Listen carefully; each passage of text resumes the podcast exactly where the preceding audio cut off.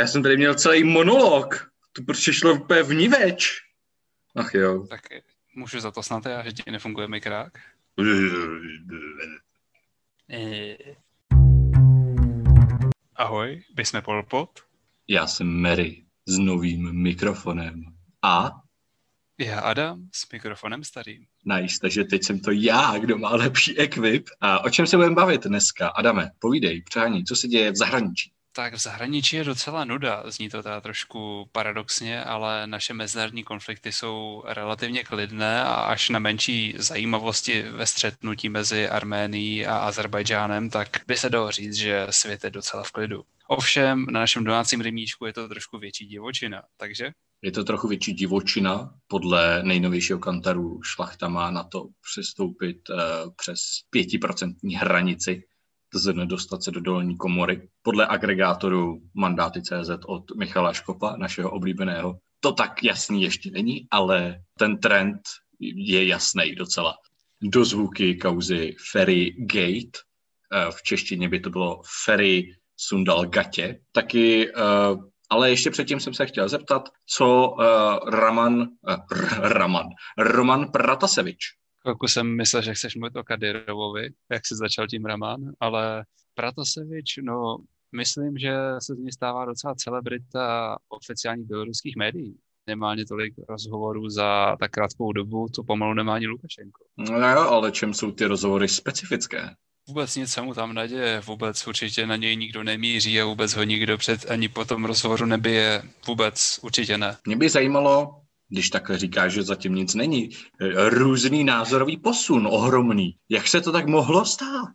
Asi prozřel bych tak typoval, ale teda upřímně přijde mi, že si docela udrží, že navzdory tomu, že on jakoby totálně změnil ten názor, tak že tam jsou body, z kterých se dá tak trošku skládat ta skládanka, co se vlastně děje v realitě, že nepřijde mi, že by to bylo úplně tak alienated, jako že mu napsali ten text, ale že opravdu tam je pořád trošku cítit nějaká ta rovina toho, že on opravdu mluví, že to není čistě napsaný text, ale že mu dali spíš tak jako notičky, jakým směrem se má vydávat. Nebo aspoň takový pocit jsem z toho měl já, když jsem to poslouchal.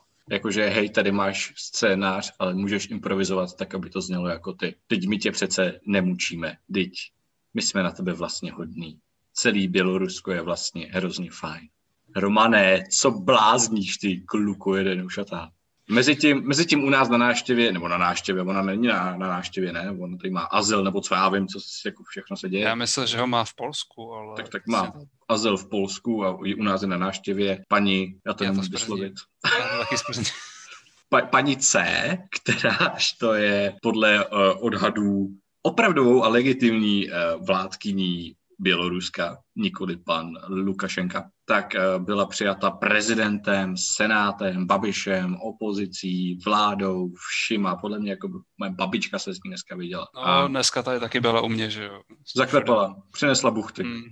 Uh, nicméně eh, v souvislosti s tím je, byl skvělý proslov pana Václava Lásky, mého oblíbeného senátora, který řekl, že jsme pokrytci, protože eh, další opoziční běloruský, který tady má azyl, teď už jako opravdu má azyl, tak ministerstvo vnitra pod Hamáčkem rozhodlo, že se mu vlastně nic neděje a že v Bělorusku se situace zlepšila natolik, že už mu azyl neposkytneme a že se může vrátit do země, což je úkol.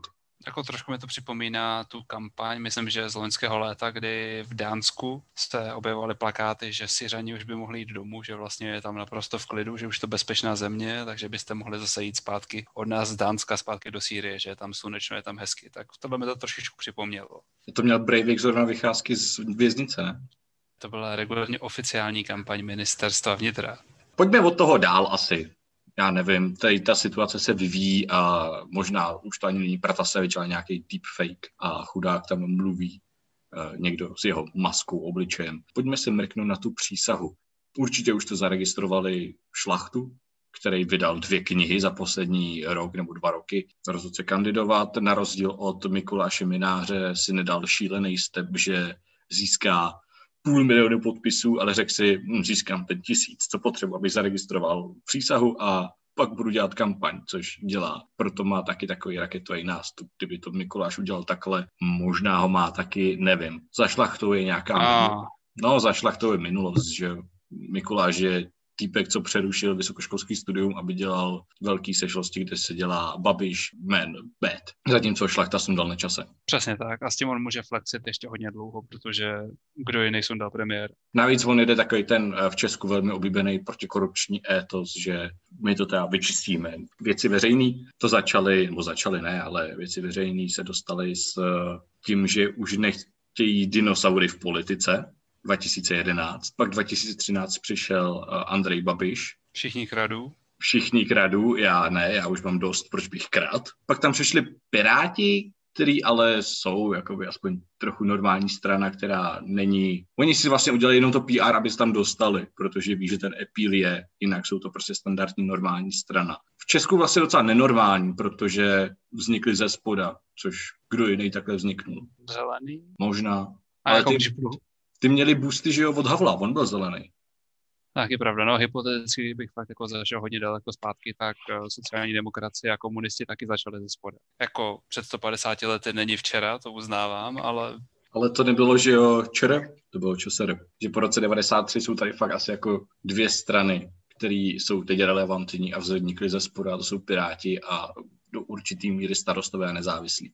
Dá se tak říct. Taky jsou proto v koalici spolu, že jo. No a teď přichází teda v rok 2021, přichází šlachta se svou přísahou, která je v podstatě totožná s tím, jak vypadala kampaň uh, Andreje Babiše před osmi lety, to už let taky. Až na to, že ten Andrej Babiš, tak ten jako si mohl pronajímat ty obrovský haly a tělocvičiny, mít tam ty moderátory, že jo, fotil se s Jágrem, šlachta si nechal přilepit uši k hlavě, aby ji neměl odstát.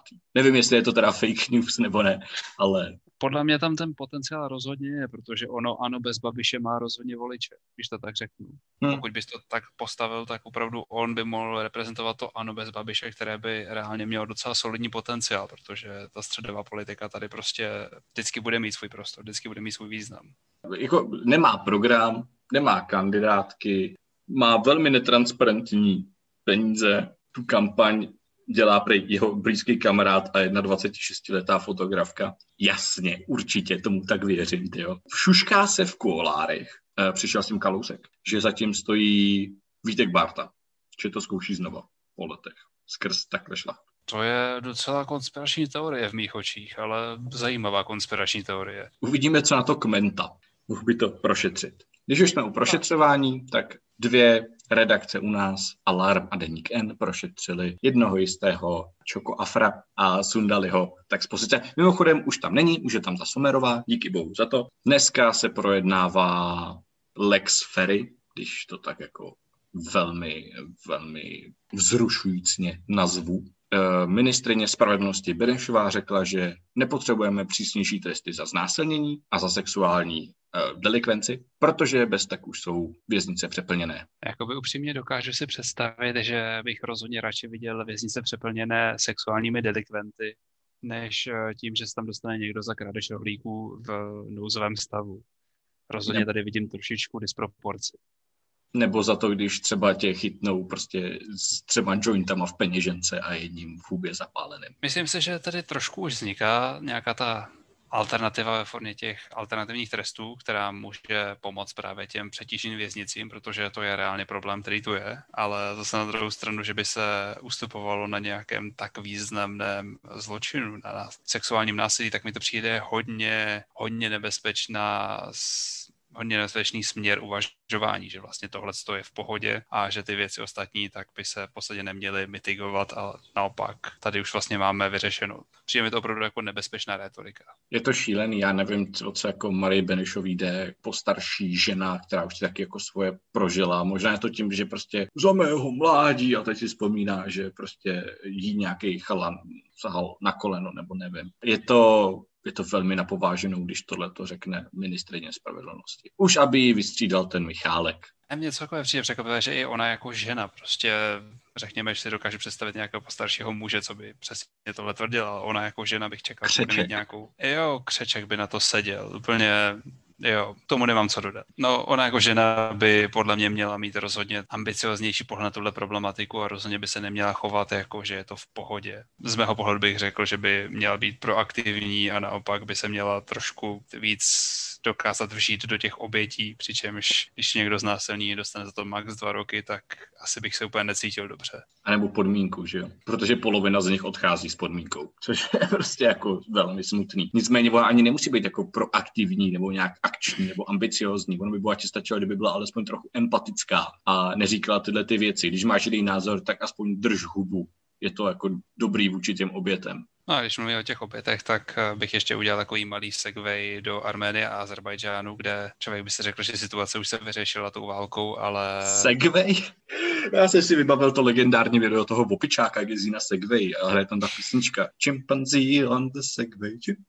Pokračuj. Momentálně to vypadá, že Azerbajdžánci si nestačí jenom s dobýváním vlastního území, které Arménie nelegálně drží, ale obsadili území přímo v Arménii, což v rámci té jejich nádherné mezinárodní organizace postsovětských států, tak vytváří docela zajímavou dynamiku, kdy Rusko tak trošku neví, koho má vlastně radši a pořád dává trošku ruce pryč, přičemž jeho základna v Arménii je tak trošku nervózní, protože vlastně neví, jestli intervenovat nebo čekat. Kdyby si byl v kůži těchto lidí, čekal bys nebo bys intervenoval? Myslíš v kůži Vladimíra Putina? Třeba nebo jeho no, posluhovačů arménských. Být v jejich kůži, tak bych hrozně zaintervenoval a obě dvě země připojil zpátky do federace. To by bylo řešení. Když už jsme u toho připojování, ty jsi mi udělal krásný oslý můstek, já jsem se na to vzpomněl až teď. A začíná nám mistrovství Evropy ve fotbale, že proti sobě nemůžou hrát uh, Srbové a Kosovaní nebo Ukrajinci a Rusové, tak to je hezký. Srbové a Kosovaní se nedostali na euro. Rusové, Ukrajinci ano a Ukrajina má drezy, krásné, nové, té žluté ukrajinské barvě a mají tam celý obrys Ukrajiny, včetně Krymu. a Rusy to velmi, velmi, velmi rozčílilo. Když tam tak mluvíš, tak ale tam nešlo čistě jenom o ten obrys, tam šlo o ten pozdrav, co tam tak trošku zavání banderovskou tématikou, která je sama o sobě dost problematická a člověk neví, jak se na ní úplně koukat, protože na jednu, na jednu stranu nacisti a na druhou stranu no, taky to tam nebylo úplně v pohodě. Je to tak, je to, je to velmi chytrý trolling který je takhle pod vlajkou jakoby fotbalu a je to, je to moc hezký. Doufám, že se kvůli tomu nestane něco hroznýho. V Ukrajině se něco hroznýho určitě stane, protože momentálně tak trošku Spojené státy nechali, když tam tak mluvíme, protože v podstatě není tak dlouho, co byla dokončena první součást uh, Nord Stream 2, která by tak trošku Ukrajinu připravila totálně o pozici transit hubu, což Němci přímě pro ně ten biznis důležitější a ta dynamika používání plynu místo jeden elektrár, jedených je zásadní, ale podle toho vyjádření, které vydal ukrajinský prezident, tak eh, se cítí poněkud zrazení Spojenými státy, protože v podstatě Joe Biden tak trošku otočil a nechal Rusy dokončit eh, plynovod, aniž by nějak víc zasáhl německé i ruské firmy nějakými dalšími sankcemi. Takže já se trošku obávám, že tam nějaká eskalace možná bude, protože zoufalí lidé a zoufalé státy dělají zoufalé věci. Obzvlášť, když se Ukrajina možná dostane dál než Rusko v mistrovství Evropy. Kdo sleduje fotbal, tak ví, že Ukrajina je potenciální černý kuň soutěže. Oni umí zahrát, takže klidně můžou vyhrát euro, taky můžou skončit ve skupině z nula body. Tak při nejhorším vždycky se dá použít hypersonická raketa, která tak trošku nechtí spadne na stadion, ale to nikoho nechci navádět. To je něco z Avengerů, ne? Hypersonický rakety. To je na další povídání. Ty seš tu ten Warmonger. Jak říkáš, jak říkáš, nikdy neteče do krve. A s tohletou kontroverzní bombou se můžeme rozloučit, nejspíš ji ustřihnu. Eh, mějte se krásně, my jsme byli Polpot a já jsem byl Mary a... Já Adam. See ya. Sia. A jo, jo, to je ta zpěvačka jednak. A jednak francouzský prezident Macron dostal facku. Viděl jsi ten gif? No, já jsem si myslel, že ten chlap se teda netrefil podle toho, co se k tomu všichni vyjadřovali. Fa- no, tak to je trapný. Já jsem myslel, že jednu lísknu. Ten záběr byl tak jako blbě, takže podle mě to Macron buď tak jako částečně vykryl, nebo že jsem to jako nepovedl úplně, ale... MMA Macron. To zní blbě. Napsaný to vypadá mnohem líp. Tak jo, teď už je to opravdu všechno. Mějte se. Čau. Čau.